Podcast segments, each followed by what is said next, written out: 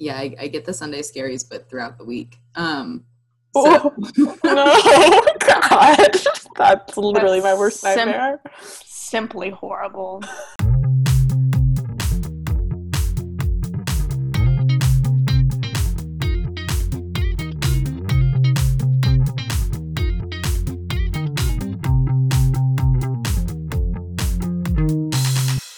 Hi, everyone. Welcome to another episode of Feminist Fiends and Quarantine Queens. I'm Pate. And I'm Nellie. This week, we're discussing the 2004 fantasy rom com Ella Enchanted, directed by Tommy O'Haver and written by Karen McCullah Lutz and Kirsten Smith, loosely based on Gail Carson Levine's 1997 novel of the same name, Ella Enchanted, stars Anne Hathaway and Hugh Dancy, and pushes the margins of the typical fairy tale genre. This week, we're joined by our dear friend Isabelle Speed to talk about Ella Enchanted. Izzy is currently an urban teacher's resident at Washington in Washington D.C., teaching 10th grade while getting her MS in education from Johns Hopkins. She is a fellow graduate of Sewanee, the University of the South, where she got her BA in English Izzy also was the president of hers and my SRAT ADT. And fun fact, uh, she was slash is I don't know if this lasts forever. I feel like it does. Um, my big. So she basically mommed me for the better part of college. And if you know me, you know I needed that. This is all to say we are so lucky to have her on the pod today to discuss this iconic film. Welcome, Izzy. Thank you for having me. I'm really excited to get to do this with you guys. I've really enjoyed listening, and I'm excited to talk about Ella Enchanted. Woo-hoo. Before we dive in, we'd like to remind listeners to stay tuned until the end of the episode to hear some action items from us. The presidential election is less than 60 days away. Racial injustice and police brutality continue to ravage cities across the country, and the COVID 19 pandemic that is disproportionately affecting marginalized communities is far from over. Be sure to stay tuned for this week's action items. Now, without further ado, let's dig in to Ella Enchanted. So, Izzy, ever since we started having guests choose the film, we've been asking this question. So, why did you pick Ella Enchanted, and why do you think it's worthy of critical feminist analysis? So this movie has always been like one of my comfort movies. Um, I actually watched it the week before you asked me if I would come on the pod just because I wanted something wholesome um, to watch. Uh, I watched it a lot when I was a little kid, and my brother also liked it, and we really liked the soundtrack, and we would have dance offs to the soundtrack. Fun facts. Um, and then, in terms of why I think it's worthy of critical analysis, um, I think this quote from the Fallon article really like helped me think of why this movie matters to me so much. Um, so, quote, it was like a secret handshake amongst feminist girly girls. We wanted pretty dresses and devastating romance, but also adventure, intellectual stimulation, and respect equal to our male peers. End quote. Um, and I didn't realize it, but I think that's why I vibed with Ella so much because I'm someone who for a long time I like rejected being a girly girl. Like I refused to wear pink. I wore like black leather Converse because I wanted to be not like other girls. Um, and now as I'm like more assured of assured of with myself and with my own femininity, I also like have embraced that more. And I've realized now that you can be both feminine and a feminist. And I think Ella encapsulates that very well. Yeah, it's funny because as you were mentioning um, pink and girly girl and wanting to re- like reject that as a kid. I also i hadn't thought about this when watching the movie but i also felt that way and it probably is why i also consider ella enchanted to be like one of those comfort films um, and it was something that i feel like if it was on i was watching it. Um, we didn't own it i don't think but i was always like i feel like it was playing often so i was always watching it. And fun fact when i was in kindergarten i remember this distinctly all of the like kids would go around and be like uh, like when we had to say like our favorite color things like that all the little girls in my kindergarten class their favorite color was pink and i decided that my favorite color was orange just to be like a little bit different. And then but like if you came to my house my room was pink. So i was just like secretly like hiding my like girliness i guess because i was like i want to be different. Um also, fun fact: um, when in preschool, when all of the kids I was in my preschool class, we had to say what we wanted to be when we grew up, and people were like, "Oh, I want to be a princess." Um, one girl was like, "I want to be a flower lady," which is awesome. Another girl was like, "Oh, I want to be a mom," which is also like something to totally strive to be. But I literally was like, "I want to be a construction worker." I was like, "Let me be different." so grateful to have had role models like Ella Enchanted to help me aspire to be. Basically, it was all because of Wendy from Bob, Bob, the Builder, probably that I wanted to be a construction worker. Shout out to that queen. Um, you just like released a memory. Builder too much. but every girl's role model. Like yeah, you just like released a memory so deep inside my brain I haven't thought about in I think twelve years. So that was a weird sensation, but um yeah, I just the idea that femininity and being a girly girl is something to be ashamed of is something that I recently have just gotten over. Um, and just realized how kind of toxic it is.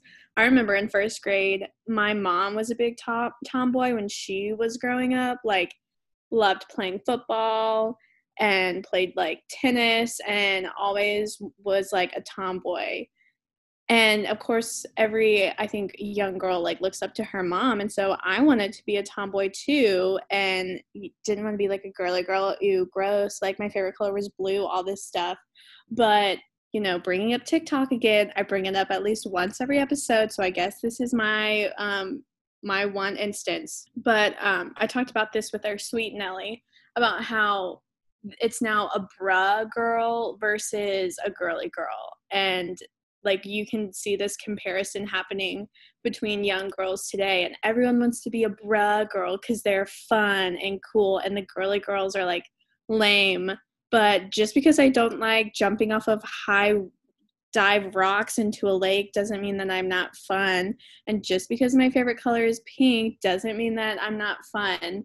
Um, but that took me a long time to get to this point where i'm like comfortable enough with what i like where I don't have to be ashamed of it or try and mask it and be like, oh yeah, I like pink, but I also like football, you know? And I think this just takes us back to the whole idea about the cool girl versus femininity. Yeah. I was going to say that and I don't know. I think the like cool girl are trying to be now we've talked about this too like the not like other girls trope or things like that. I think those are I think people are women are often drawn to them in an attempt to i don't know be away from the mainstream and then also to not thinking that it's like feminist to be that way but also it's actually oftentimes working against the movement in my opinion um, or it's not it's not more or less productive than um, embracing typically um, feminine qualities or feminine things that are considered to be feminine. Um, but actually i like as y'all were i don't know just as we were talking about this i feel like the two of you are truthfully like great examples for me of people that are able to really embrace like pink and and girliness while also being like empowered activist feminist women. And i think that that is really um I mean, there are definitely other people like uh, that are close to me that come to mind, but I do think that y'all are good role models for me in that context, just because I think it's helpful to have people that to show that you can have both. I guess if that makes sense, like you can be empowered and also like pink. I'm literally blushing right now. Please compliment us more.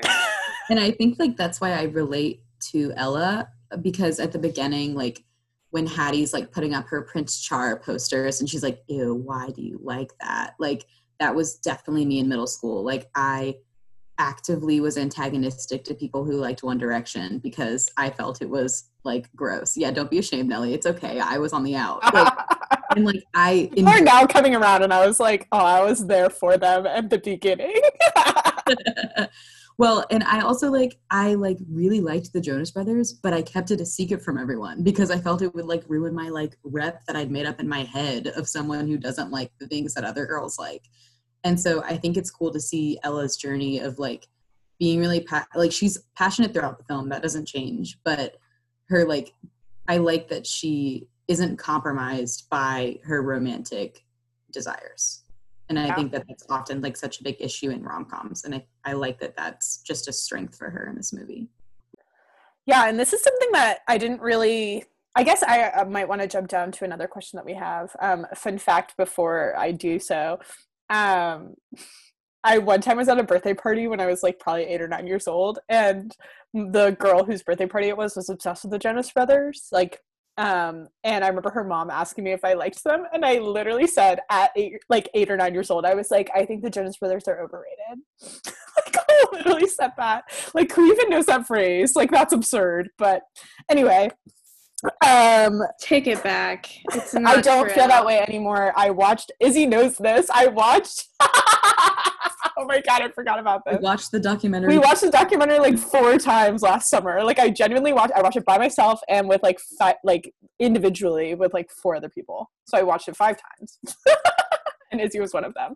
Um, and maybe we watched it more than once. I can't remember, but obsessed. Uh, but anyway, so this is something that actually was kind of.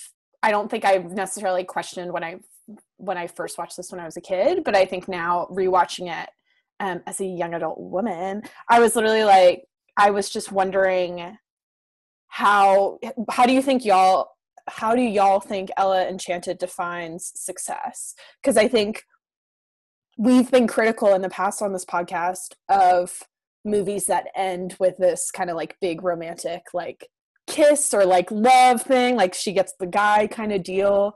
And Izzy, you bring up a good point of like Ella is able to like have love, but then also like be empowered. Um, so what do you think makes do you think that Ella Enchanted sets a good example if it were created now, since this was made in 2004, do you think it would be created the same way? Um, what makes it unique from its peers? Kind of let's Um, tackle all of that. so I think one thing that I like about the movie is that like the character growth isn't doesn't come from like a place of people being like am I allowed to say assholes on this? well, yeah, I we've sworn. I don't really super know. Like Spotify could get mad at us at some point, but We don't make any money, so it's not like we're We make no demonetized or anything. so Well, sorry. shout out to our sponsors. Like hopefully we'll have you at some point. Okay. Well, so I guess my point is, I feel like normally in a movie with this kind of a setup, it's like the guy is like an asshole at the beginning, and then becomes like sweet through through the love of a caring woman, which is like silly. But in this, like to me, Char doesn't start off as an asshole. He starts off as someone who doesn't recognize his privilege and doesn't recognize what he can do with his privilege. And so I think like success for for Char and for Ella is recognizing your power, claiming your power, and using it to help other people. Like, so, like, Ella, she recognizes that she doesn't have power. And so then for her, like, she claims her power at the end by breaking the curse and then, like, is able to do what she wants and, like, protect the person she loves and live a happy life. And to me, that's success for her is not having to be bound by that curse anymore. But then you see that for other characters like Slannen and Char by, like, appropriately recognizing the power that they have or claiming power that they didn't have previously. So to me, that's what success is in this movie. And I think one of the main reasons why I don't roll my eyes at the end of this movie when they get married is because I think they are actually like a great depiction of a healthy couple. And I noticed that in all of our notes, I think we wrote something about that. And you can see there's a lot of mutual respect. Like, yes, Char does save her a few times, but she saves him ultimately in the end. And so I think it when we witness a healthy, like, you know, level relationship, it's not something to groan about. It's something to be like, okay, that is great. And if that is what you want, that it should be what you want. But just like, you know, and thinking of like a random fairy tale movie like Sleeping Beauty, that is not great because she's just in a coma and like awoken from a kiss. Like there's nothing respectable about that relationship. So I think for me, especially watching it back this time as an adult, it really opened my eyes like, okay, this is actually what we should be seeing more of in fairy tales if you're going to end with a wedding scene. Yeah, I think the only one that has kind of um, the only movie I could think of that had kind of a similar vibe slash message to it. I think I maybe put this in my notes was Shrek. Like I do think I'm I'm grateful because I do feel like those were two of my favorite like Ella Enchanted and Shrek were two of my favorite movies as a kid and I feel like they both gave examples of like women who I mean we, I'm sure we could dive into Shrek another time but just like women who were able to like be empowered and also like at certain times like whether it's physically or emotionally like rescue their love interest and then also be have someone accept them for who they are and also like love them unconditionally and all that jazz. But I also think um, this is like a random parallel. But I w- at the end of even though um i don't know i had never thought about this in the past but in at the end of ella enchanted when they're having the big dance number which i love obviously i love that song it's so good um but it gave me like end of the movie grease vibes or the musical grease. It gave me those vibes but it's funny to like think about like comparing those two storylines because basically sandy changes herself completely for a man which ella doesn't like ella if anything is able to like with the man kind of separate from it all or like along the along for the ride but not because of them she's able to like grow and reach her full potential and like be ultimately empowered having nothing to do with the man necessarily with him just being kind of like almost an added bonus so weird combo but i was thinking about grease at the end of ella enchanted i do think I that hate Grease. I'm sorry if Mm. anyone likes Grease. i do kind of love Grease, but it's def problematic Nellie, I'm shook. sorry i did it was I- one of those things that i like my older cousins like to watch it so i watched it No, I get that. I tried to watch it like after my freshman or sophomore year of college, um, when I was, you know, beginning my women and gender study, studies scholarship. Oh, I don't even know what I was saying, but like ha- having not watched it as a as a kid and then watching it in college, I was like, this is literally literally disgusting. To me, the only good thing is Rizzo, but I also just think I was in love with her. So she's so lovable, even though she's she needs some help. I think. Sorry. Uh, so I think we've kind of already touched on this a bit. Um, but what lessons do you think Ella Enchanted teaches us about consent? Izzy, I know that you had thoughts on this. Yes. So one thing that I think is so I, I'm a teacher.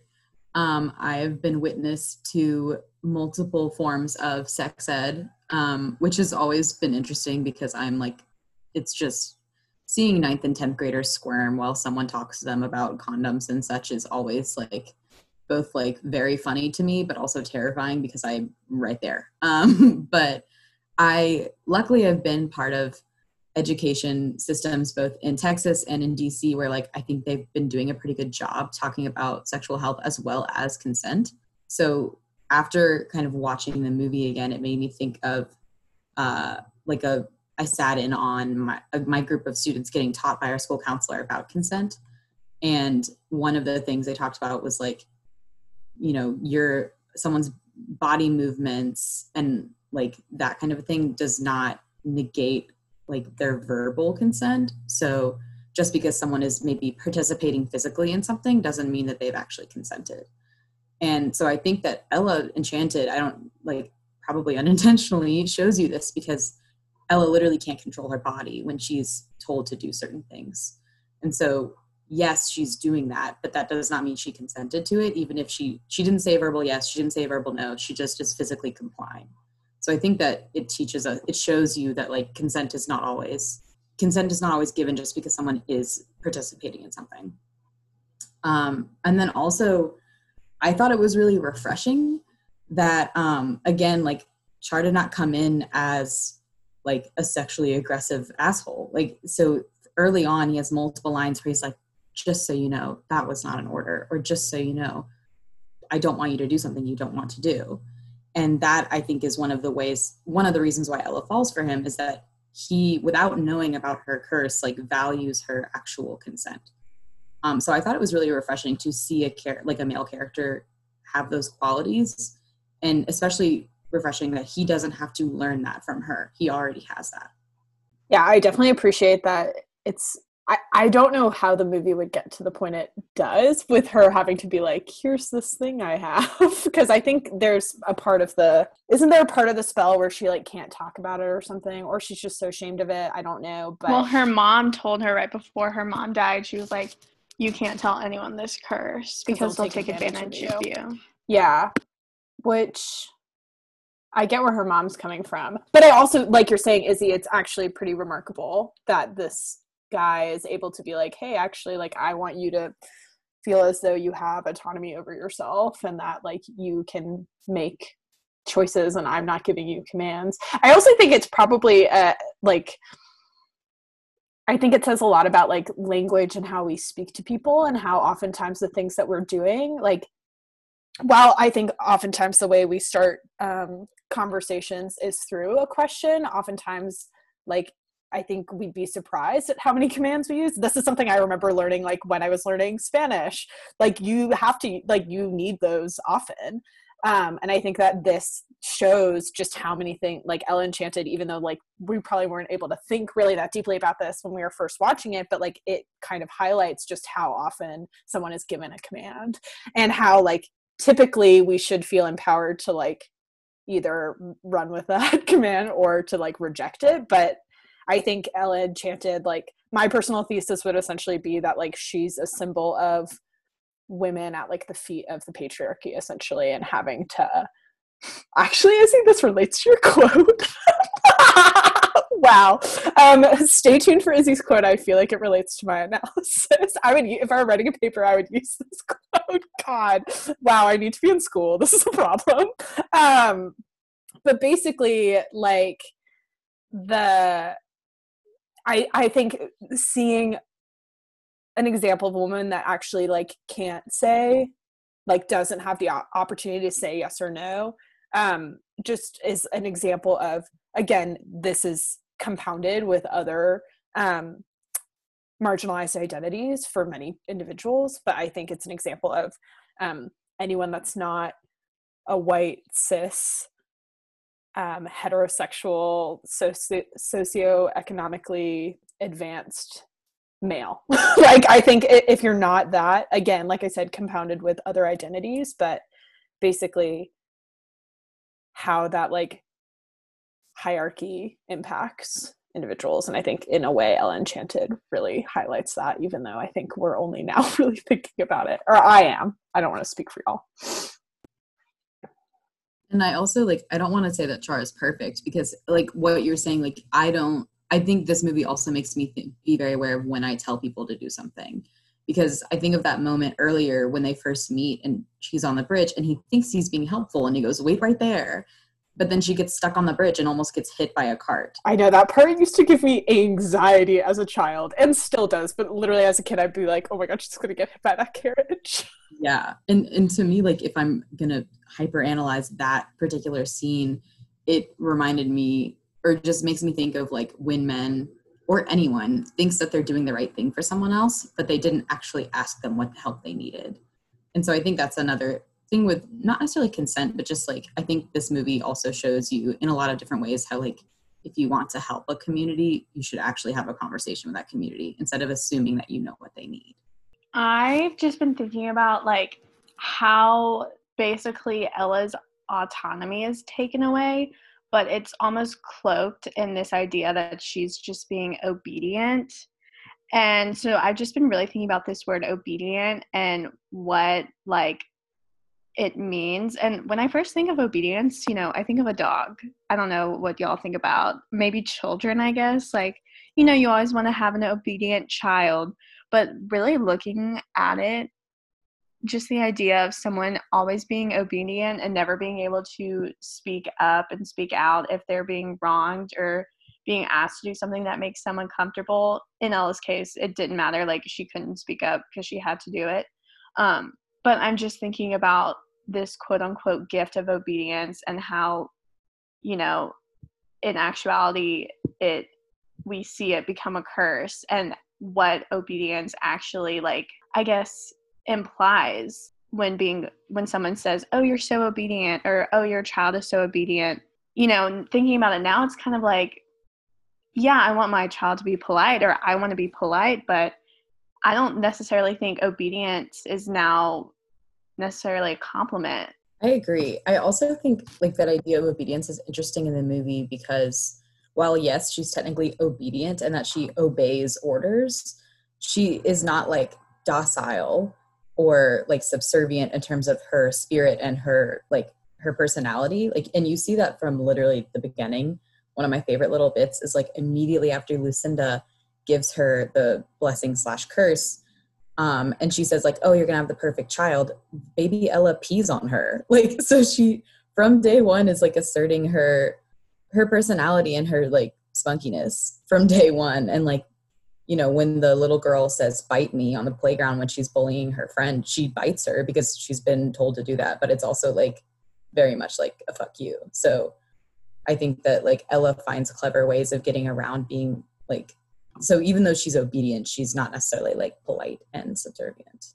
I think that's a good segue into the next question about how, when we look broadly at the plot of Ella Enchanted, it doesn't really strike me as an empowering movie for girls because it is about a woman who is required to do everything that she is told and basically has no autonomy or consent over you know what she is doing and that doesn't really sound feminist to me when you say it like that. But when you watch it as we've been discussing there are so many points of empowerment and you really witness ella's strength and passion um, from when she's a baby to the end of the movie.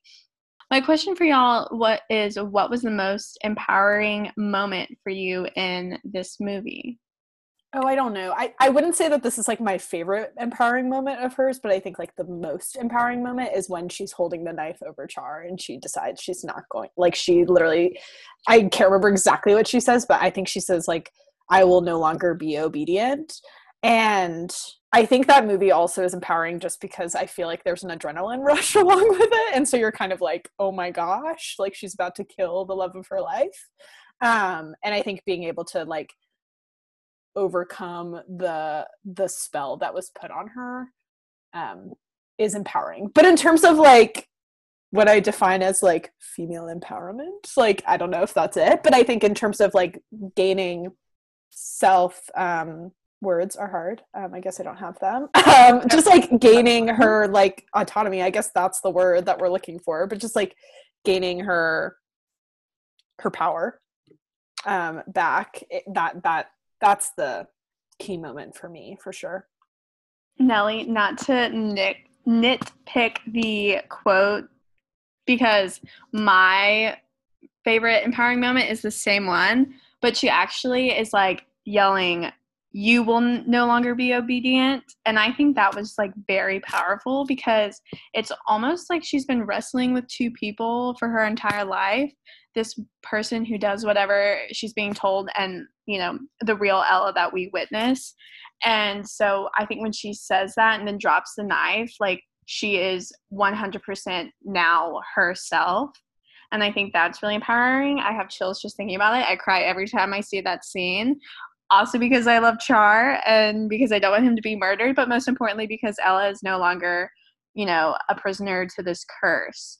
So I hope I didn't sound too much like a teacher's pet being like, actually, the quote was this. But I think it does, you know, show significance the fact that she's not saying I, she's saying you as if she is battling her inner demons. Relating to last week's theme of teacher's pet. I love it. if you listened last week, you'll understand. Um, I agree. I think that is such a, I think like that's the dramatic and like climactic empowering moment of the film for sure. Um, in terms of like other parts that I really love, though, like most of them are more like comedic, but I think one of my other favorite empowering moments is um kind of the after the big okay there's two. In the in the fight scene i love love love the part where char he technically comes to her rescue but he also grabs a sword for her and then they're fighting together. And i love that because they're like he's like all right i'm saving her but i understand that she can like she's part of that process so i think that's empowering because she's like aiding in her own saving, if that makes sense. And then right after that, when like the battle has ceased and Char and Ella are about to have their like reunion kiss, Hattie runs in and tries to tell her not to do it. And then, you know, she has she gets to have that moment of like telling Hattie off and like snatching her mom's necklace back from her. And I think that that was also like definitely more comedic, but also empowering. Can we talk about Hattie for a second? We all know she would vote for Donald Trump, right? Like when she was like, when they were doing their debate, that's another scene I really loved because I just relate to Ella so much there, but also I like seeing Nellie in her during those debates and when she's protesting in front of like the whole town and the Prince fan club. I'm like, Nellie would so do that. She wouldn't care at all what anyone thinks. She would like she would do what she knew was right. And so Thank you know, you. those you're welcome. Those That's parts really kind. remind me of Nellie. But you know, when Hattie, I can't even remember exactly what she was like arguing in that debate, but it was stupid and basically saying, oh, look at how great our economy is because we're using giants and elves and ogres. And Ella's like, they're slaves. That's not free. I was like, wow, this is hitting close to home. Yeah, and we can talk about more of that in a bit because I like I really love Ella's constant commentary on capitalism in this movie. We can talk about that a bit. Um, but I I think I love Hattie. I love the like I love to hate, you know, I love to hate Hattie. I also love that actress. I think she's wonderful. Um, but I I think what I also appreciate about this film is that like Hattie Hattie and her mom, they're not like the ultimate villains. I appreciate that the main villain is a man because I think that's like um, a trap I don't love about because this is obviously based off of Cinderella, and in Cinderella, like the evil stepmother and the stepsisters are the ultimate villains, and so I like that in this, like they because they're not the ultimate villain, they are like just as much like pawns of patriarchy as Ella is, and it's just had different consequences for all of them.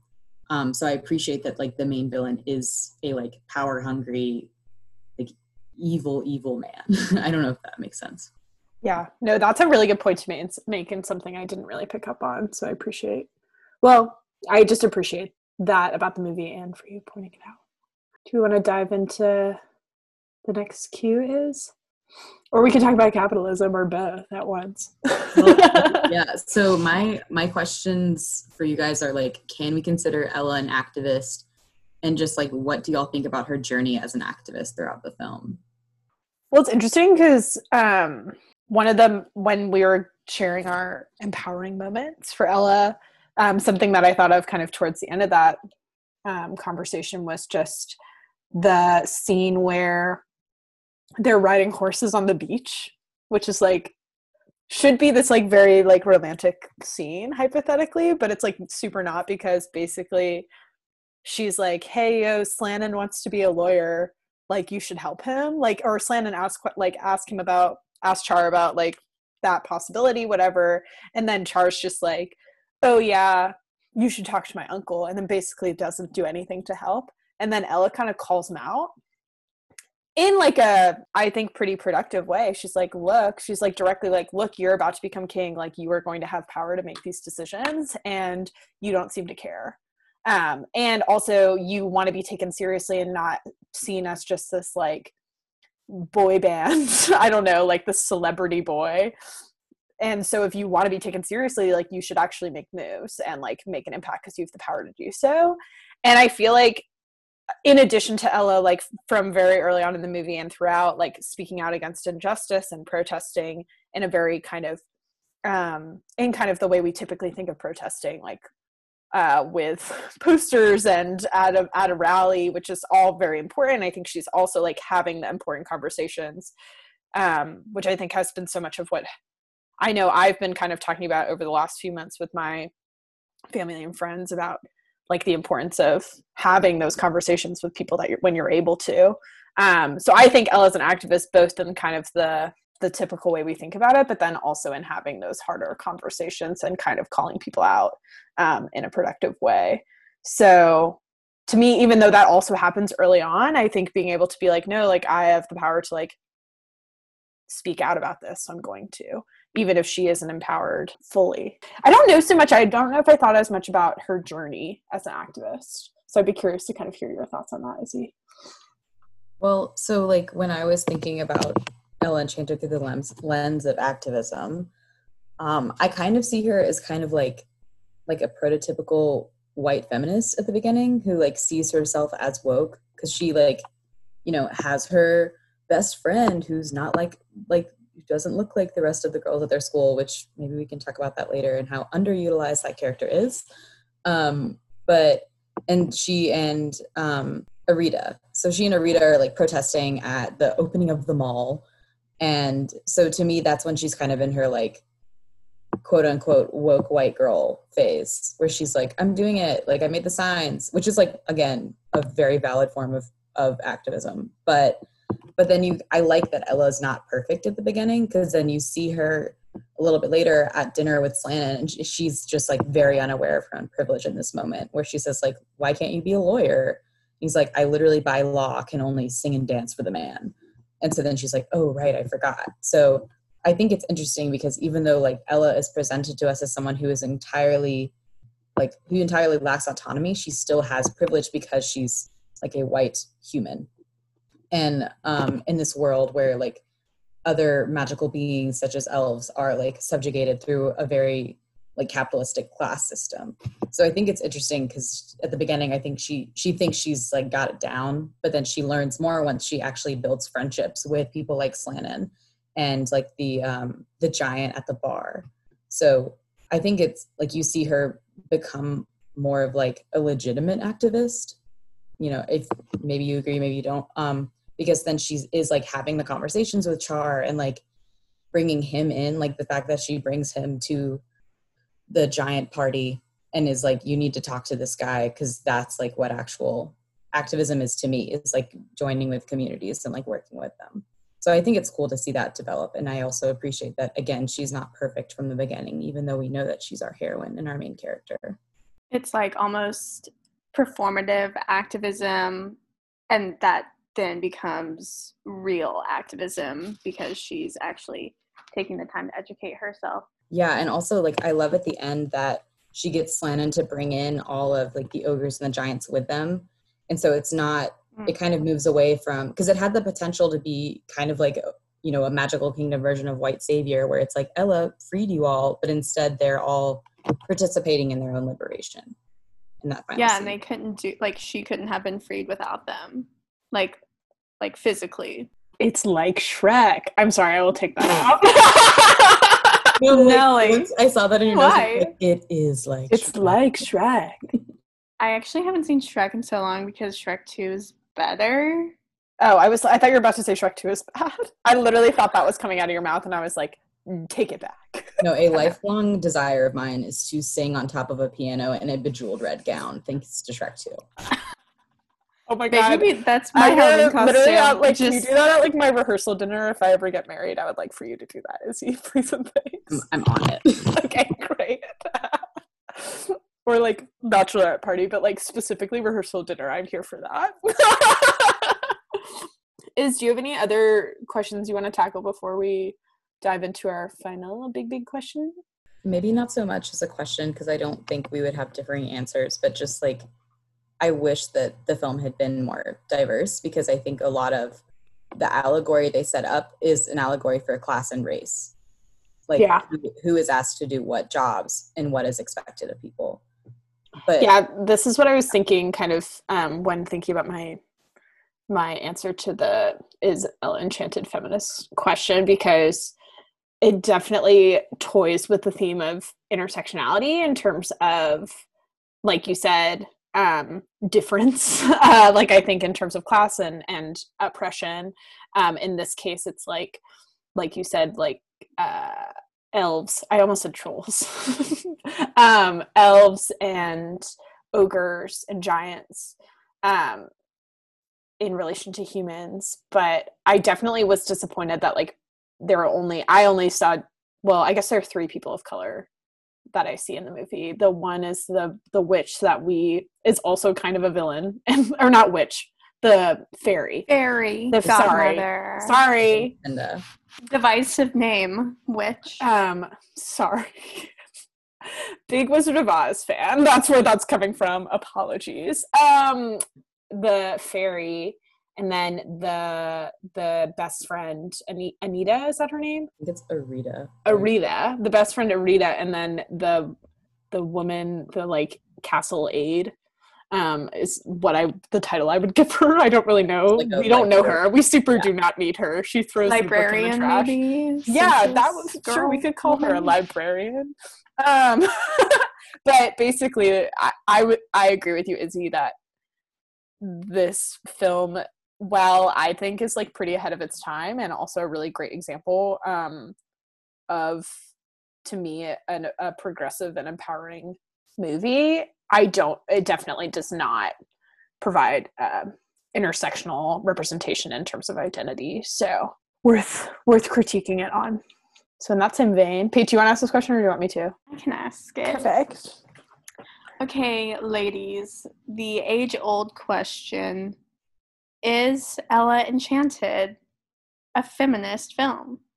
So, as we were just discussing, while I do not think it is necessarily like intersectionally feminist in a way that we want it to be in our modern times, I would still say that this is very much a feminist movie because it has um, a woman who not only like is empowered by the end of the movie, but achieves that empowerment from herself and not from an outside male source. Um, and then also, even though it is not like diverse in like terms of race or gender identity or sexual identities it does like have a class consciousness in its discussion of capitalistic societies that i feel like is a scooch intersectional. Let me know if that is not correct but um so i think it has like it's got enough of an empowering message for young women um where i'm comfortable calling this a feminist film I love the concept of scooch of intersectionality. I think that's a good word for it. Um, I agree with you, Izzy. I don't really have much else to add, kind of other than uh, what we were talking about earlier. Just I think with, I think this movie could really easily be taught alongside um, conversations about consent and training surrounding consent and things like that. And so I think uh, we haven't really talked about consent on the podcast yet. So I'm grateful to have had I'm grateful that you suggested this movie, Izzy, for that reason, amongst others. But like, not only do I think that Ella Enchanted is feminist, even though it's not um, kind of meeting the mark in terms of intersectionality, I do think, uh, while indirectly teaching us about consent, like that is really important. And so I'm grateful. Um, I'm grateful for that. I agree with both of you with what you had to say. I don't really have much to add to both of those points because I think it's so eloquently expresses what I'm thinking.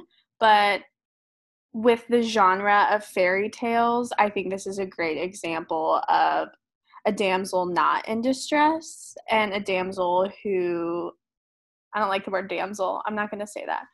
Um, a young woman character who is, you know, going on this journey and ultimately takes back her autonomy and can finally be in control of her life. Um, and it doesn't necessarily like revolve around a prince charming, but more a prince that want that respects her and also wants to empower her as well. Sweet. Shout out to Ella Enchanted. We love her. Um, we'll be naming my first daughter Ella after her. Like, shout out. Just kidding. I don't know why I said that. That would be so confusing to have a daughter named Ella and my name be Nellie. That would just be a lot of. blah, blah, blah. Also, that's like a lot to bank off this one movie. Like, okay, yep, that's it. My daughter's name is Ella because of this one movie. I mean, I don't think it would be a bad person to name someone after, but as long as I she's totally not, I don't want her to be obedient at all. I want her to push back on me a lot to make it difficult. Give me a challenge. Mom of the year. Nellie's like, don't say, be obedient. okay so i know like i know y'all constantly are categorizing people in terms of enneagram numbers Oh And- yes. Oh, also, you should share your enneagram if you know it. oh I meant to ask two. you that. i'm earlier. aggressively a two Okay, not that checks out. I should have known that. Are you a two wing? Do you have a wing? i'm a two wing one Oh. Never met one of those before. I have. I'm not like other girls. But I'm a two and three, so we kind of complement each other in that sense. Yeah. Two sides of the same So, coin. Um, two sides of the same you coin. um, but yes, I'm I'm very much aggressively a two, which I think makes sense with how I run my friendships, how I run my family relationships, and the fact that I'm an educator. Um, so really just on brand all around. But um, my my mom is an eight, which is also not shocking. Um, which is the challenger, and if any of you know Erica, that just checks out. And I feel like Ella would be an eight. So that's how Eights are often like um like big time activists. I mean, so are twos, but I think eights are often um I mean not to say all eights are like on the right side of history and things like that, but I think eights are oftentimes so it would make sense with Ella, I think. Um, I remember reading somewhere that like it's not uncommon for eights to be like things like human rights lawyers or things like that. So I remember talking to Bree Corn, who was on Bree, who was on the podcast um, back in June. Was that when that was? Time doesn't exist. Um, basically, she she identifies as an Enneagram Eight and um, wants to be. I'm pretty sure wants to be a human rights lawyer. So, what would Char be? I don't know. like the loyal list is that seven, That's six. six. I think he would be that one. Yeah, I feel like he also could be a nine. I also seem to always think that men are nine. I literally always think men are nine. They're pe- which is like the peacekeeper. My brother's a nine, and his, his So many men I love are nines, but Yeah. sometimes I see the negative in it. So no, but like because like you know my brother and you know my mom. My mom is a huge personality. I'm me, and then Warner is a nine. So it like it it makes sense with our dynamic. But um, but yes, cool. Well, let's dive into our action items. Izzy, do you want to start? Sure. So Sweet. I would love, love, love for everyone to check out the Love One company. It's Love and the number one. Um, it is a clothing line, and they sell like cool T-shirts and sweatshirts and stickers um, with their Love One logo. Um, it was founded by a recent DC public school graduate um, named Raquan Brown. He attended the school where I work for a little while, and then he graduated from a different school in DC. Um, so we got to support our local kiddos. Part of the company's proceeds for Love One go towards a program called One Gun Gone, um, which is an organization that buys guns out of communities that are regularly affected by gun violence, and then it turns those guns into pieces of art, which is super cool. Um, Raquan, the founder, um, at a very he recently gave a speech uh, to all of the DCPS teachers at our pre-service week, which was pretty cool um, on Teams or Zoom and um, he said that like his goal once he has the money is to expand the company um, in a way where it also allows him to um, fund like mental health services for um, people in his peer group. He said like a big issue he finds is that like there are a lot of people like himself who've ex- lost people to gun violence and then they have very limited access to a psychiatrist. So he wants to expand the company where they can provide um, like help connect um, help connect young people who are dealing with gun violence and the fallout of that to uh, mental health providers. Um, and Raquan also founded the company in honor of his stepfather and his former teammate, who is a student at my high school. Um, both of whom were killed by gun violence. So this is near and dear to me. I did not know, I did not teach Raquan personally, but teachers at my school did teach him. And he seems like a really amazing young man, and people are very proud of the company that he started. So, again, check out Love One Company. My action item this week is about the wildfires happening in California right now. Um, as you've probably seen on the news, California recently has been dealing with another outbreak of wildfire. And in order to help donate or find resources, you can go to calfund.org slash norcal dash wildfire dash relief and it's a great website um, where you can find lots of different relief funds as well as lots of resources for direct relief and assistance.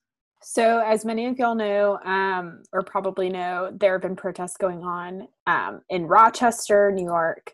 So, basically, on March 23rd of this year, the Rochester Police Department murdered um, a black man named Daniel Prude. And so, in the past week basically um, protests have really gained momentum in in rochester um, so here are just some ways to support the people that are out protesting and to demand justice for daniel prude so please call the Rochester Attorney General Office at 585 546 7430 and demand that they prosecute Mark Vaughn, Troy Taladay, and Francisco Santiago for the mur- murder of Daniel Prude.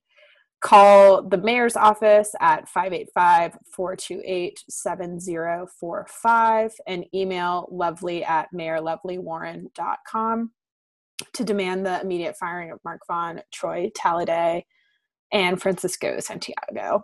If you wish to stand up against police violence but are unable to be out in the streets, um, many of you are not in Rochester. I know for a fact one of you is, um, but because my best friend lives in Rochester. But like, if you're unable to be out in the streets or you're supporting from a distance, please consider uh, donating directly to local organizers on the front lines front lines by Venmoing at BLM Rock.